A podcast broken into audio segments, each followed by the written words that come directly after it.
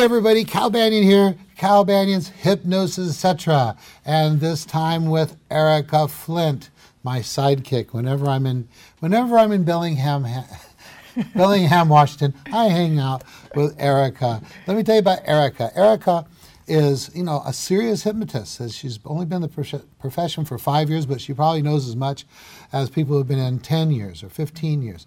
She's really become an expert in her own right. She is a trainer for, for Five Path. She is um, teaches the same course I teach, the National Guild of Hypnotists approved uh, hypnosis certification course, the Banyan certification course.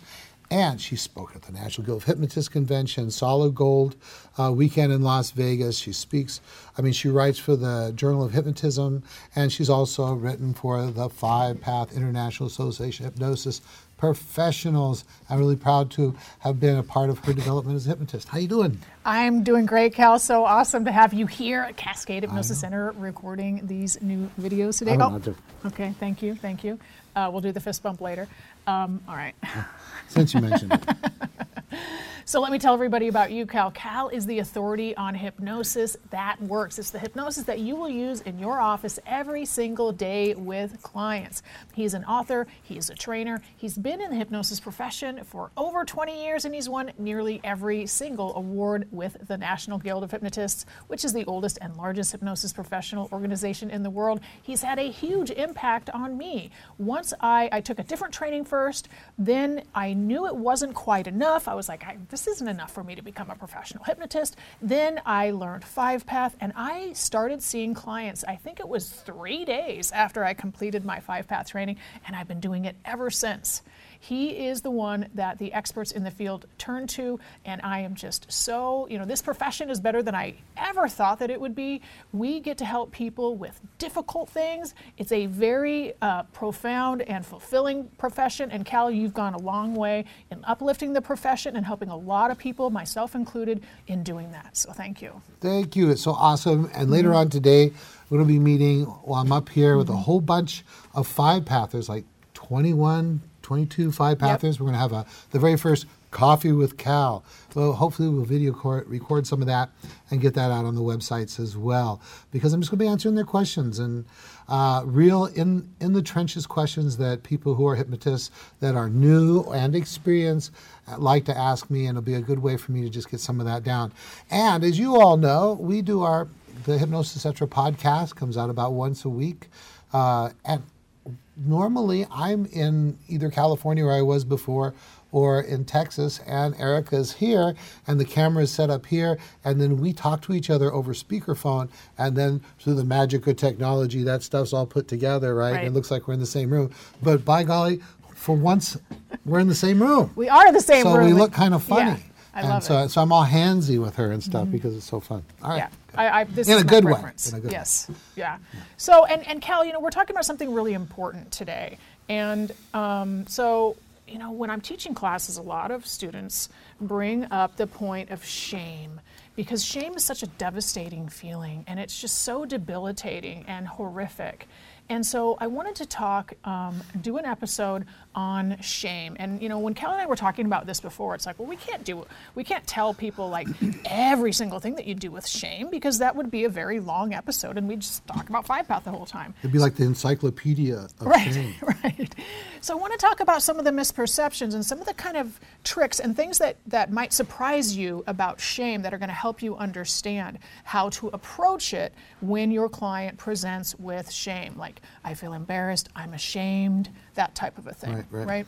You know, one of the interesting things is so it's been a long time, but a long, long time ago in a land far away called Minnesota, I wrote one of my first books, and it was The Secret Language of Feelings. And um, in that book, I talk about all the main feelings. And one of the feelings I didn't put in there is shame, because I have a different understanding about shame than most people. And in classes I'm teaching about well, you know the, the things that most mess people up on their success is fear, anger, and guilt. These over and over, fear, anger, and guilt hold you back. And people go, what about shame? And just like, you know, like Erica was saying. And I says, well, and then I watch all the mouths fall open. There is really no emotion called shame. And they're like, oh, you know, like what universe do you live in? Right. You know, on planet Earth, there's lots of shame, right? Mm-hmm. And I said, so I do this. I go, okay, I want all of you take out a piece of paper. And these are hypno- people who are trained to be hypnotists, and some of them are already hypnotists, and some of them are psychologists and counselors and social workers. And I say, okay, you guys have learned that your emotions come from what you're thinking. If you're thinking, uh oh, something terrible is going to happen, you feel fear. If you're thinking, that's not fair, they're cheating me, then you feel miffed, ticked, or PO'd, which is also known as anger. If you f- think, oh, I just lost someone important to me or something important to me, that's sad. So it always, something happens, you give it meaning, and that makes you feel this way. So, just to keep it simple, fear always comes from the thought something bad is going to happen or is happening. Anger is, hey, that's not fair that that Right. happens. Or guilt is, uh oh, I did something unfair or I hurt someone. Okay? Now, so what is shame? And so I said, write these down, and they now know that there's always a preceding thought before an emotion. And I say, when you're thinking, when you're feeling shame, to use their words, right? What are you thinking? What's the thought that came before it? And I said, good. Then I gather all those papers, and over and over again, it's these two things. Okay. Fear, anger, or guilt. Okay. And it's usually guilt. I'm feeling shame. Well, actually, it's guilt. Or it is fear. Fear that I'm going to, because of this negative judgment someone's put on me, mm-hmm. there's going to be some negative consequence. And so they feel guilty. For example, the criminal is adjudicated to be guilty. And guess what? It's going to happen now crime, then punishment, right? So, in the vast majority of cases, when people are talking about shame, they're really talking about this fusion of guilt and fear. Right. Okay. Now, sometimes the, there'll be a dash of envy or a mm-hmm. dash of sadness and these kinds of things, but there is no pure emotion called shame. Right. And this is why it's so important when we do individual work with our clients because we have to understand from them what that shame feels like to them and what it means to them. So you could consider it, you know, just kind of unpacking that feeling and getting to each of those components because sometimes there is sadness. Sometimes a client is sad because they were embarrassed and maybe they lost friends because they were made to feel embarrassed or ashamed for a particular behavior. They lost friends from that. And now not only do they feel fear that they would lose more friends, they're angry because it was wrong, and mm-hmm. now they're sad because they lost friends. And so we really have to look at it as a complex feeling and understand the complexity there and work with each one of those individual um, emotions separately, which, you know, Cal, we already do that with Five Path, don't we? Right, and let me use age regression as an example. Yeah. Now, you folks out there that are watching this video, we did two videos sitting right here at Erica's Center, and that kind of this all kind of flows together because that's where our mind is at. We just did one, then we did 2 now we're doing this one. And I talk about age regression, how we bring up the feeling. Now, in if I'm working with someone, I may or may not unpack the feeling on them depending on whether I think they're up to it. For example, if I if I'm working with a 12-year-old girl, I might not, or boy, well, it doesn't matter the gender, but uh, and I might not go into all this technical stuff. I may just say, when I get to the age regression part, there's a feeling inside you you get when you feel ashamed. Okay, where is it in your body? And then we're going to go back in time to uncover that. And I'm going to, I've talked about this. This is super important. If you're doing age regression, I watch some of the masters, or I've read transcripts, or w- listened to audios, or watched videos, and they tend to spend too much time or not enough time in each event that they go back through in the age regression. There's really just five things you need to know. I call them the Fab Five. You need to find out what's happening, what are they thinking, what are they feeling, how old are they, and if it's familiar or new. For this discussion, the most important part of that is what's happening, what are they thinking, what are they feeling. And that which they're thinking is generating what they're feeling, like I said before. So I could regress on the feeling of shame, then go back and find out they're in a situation where they're thinking they're going to become punished, Yep. for example, and so they feel afraid. but they've learned maybe because within the context of what they did wrong, maybe there's like a religious meaning to it or a moral meaning to it oh. or a legal meaning to it. And because they didn't live up to a standard, they call that fear shame. Mm-hmm. You see? So a lot of times this this fear is a the shame is really a fear of punishment or evaluation with regard to meeting a standard or morality or something like that. And that fear and that co the guilt that goes with it gets labeled as shame. Right. does that make sense? Yeah, that absolutely makes sense because, you know, um, a lot of shame in my experience has to do with another person. Um, and another person's expectations, or another person, a, a parent, a teacher, somebody like that, um, saying something bad or, or embarrassing that um, that client, and so there's this other person involved in it, and so now they're they're looking at the judgment is being passed against them, so it's somebody else's idea that they feel ashamed. Judgment's a big important Right. word. It is a fear that comes from being judged negatively. Yep. Okay? And so they go, I I think I feel ashamed. And and or or I, I think I've let somebody down. I think I've lost my microphone again. this happened last episode. And what happened is I've got this really silky tie. And so I, I think what I'm, I don't know what I'm going to do here, but we're not going to um, eliminate this. Uh, I don't think. I will probably just keep it in here. But I'm going to reattach this to my tie and hope that it makes it through this episode. All right. Stick Cover your ears. Here comes a snap. Ah, okay. There we go. So fear and shame and guilt work together to become this thing that's called shame. And someone will judge us negatively. And now, what's the fear part of that? Well, because of this negative judgment, something bad could happen, right? And so that's fear. And that this thing, if they did, the thing that they did harmed someone else, then that would be the guilt component. Right. Mm, okay. One of the other things that I've noticed with a lot of my clients, and I don't know if this is the same for you, Cal, but for a lot of my clients, when we're doing age regression, um, a lot of things that come up is that there somebody else has told them you should be ashamed of this. You should be ashamed of yourself. And you know when we're younger we might borrow the um, judgment from a grown-up around us because we're little and we think that they know what they're talking about.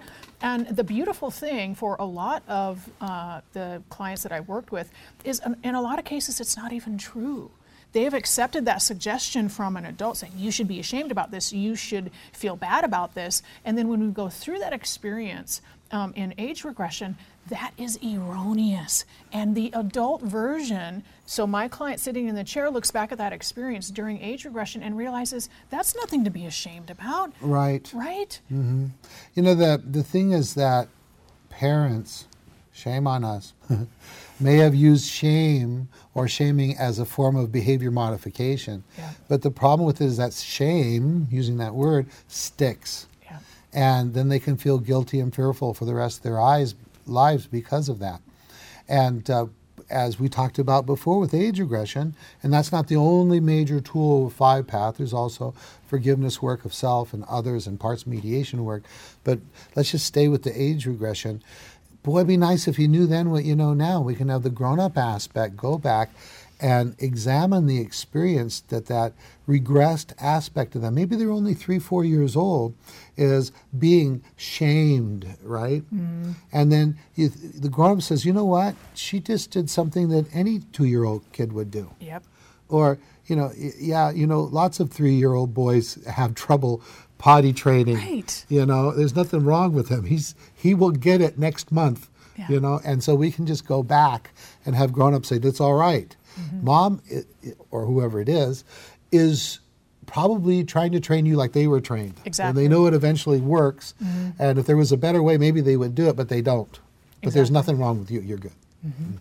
And that is a really good example. A lot of you know kids bedwetting, um, they are made to feel ashamed by some uh, adult in their life, and that only we know that only makes it feel worse because now they're fearful and they're more likely to wet the bed at night because they feel ashamed and they're afraid of that type of judgment.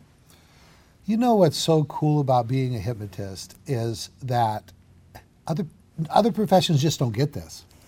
And you know, the people who have easy problems, the counselor, the social worker, the, the self help book, they fix that stuff. But the ones that are still struggling, then we get to go in and make a difference when everyone else has failed.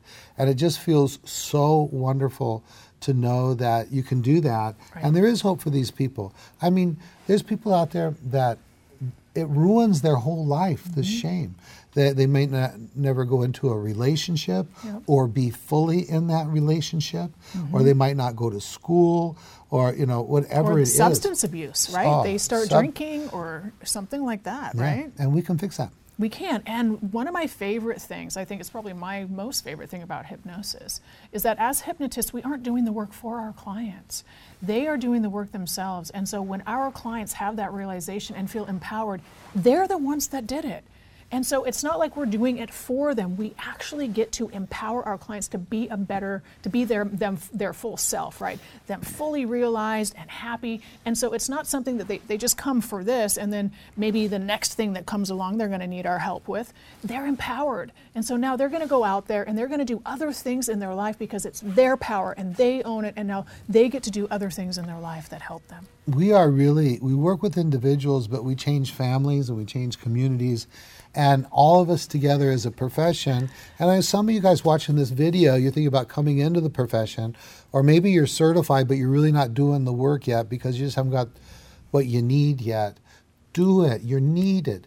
One of the coolest things is like i'll have people come to class from russia and from japan and from you know all over the world and to know that those people I can now go back to their communities. I don't speak Korean, I don't speak Russian, you know, but they can go back and take the power of what we what we do to mm-hmm. these other countries and we, as as a hypnotist and you know if you become a hypnotist and over time you could become a trainer, you can affect the whole world Yep. in a positive way. And that's really why we're here, I think. It is, yeah, and it feels really good uh, to be able to help people, and they become better mothers, better fathers, better sisters and brothers, and employers, and better, you know, employees, and all of that. So, yeah, helping one person at a time. Awesome. Yeah. Well, thank you everyone for joining us today on this topic on shame and some of the things that you might want to know about shame that you didn't realize. Uh, I'm Erica Flint. You can find me at CascadeHypnosisTraining.com, and I hope to see you in class. And I'm Cal Banyan. You can find me on calbanyan.com. And we've got all these videos there, plus articles. And one day, if you go through the course, my course or her course, same course, guess what? You can become a five pather and you can become a part of a community of some of the most blessed, most powerful hypnotists in the world. And it- just goes on and on, all the support that we give you. All right, that's it. Cal Banyan,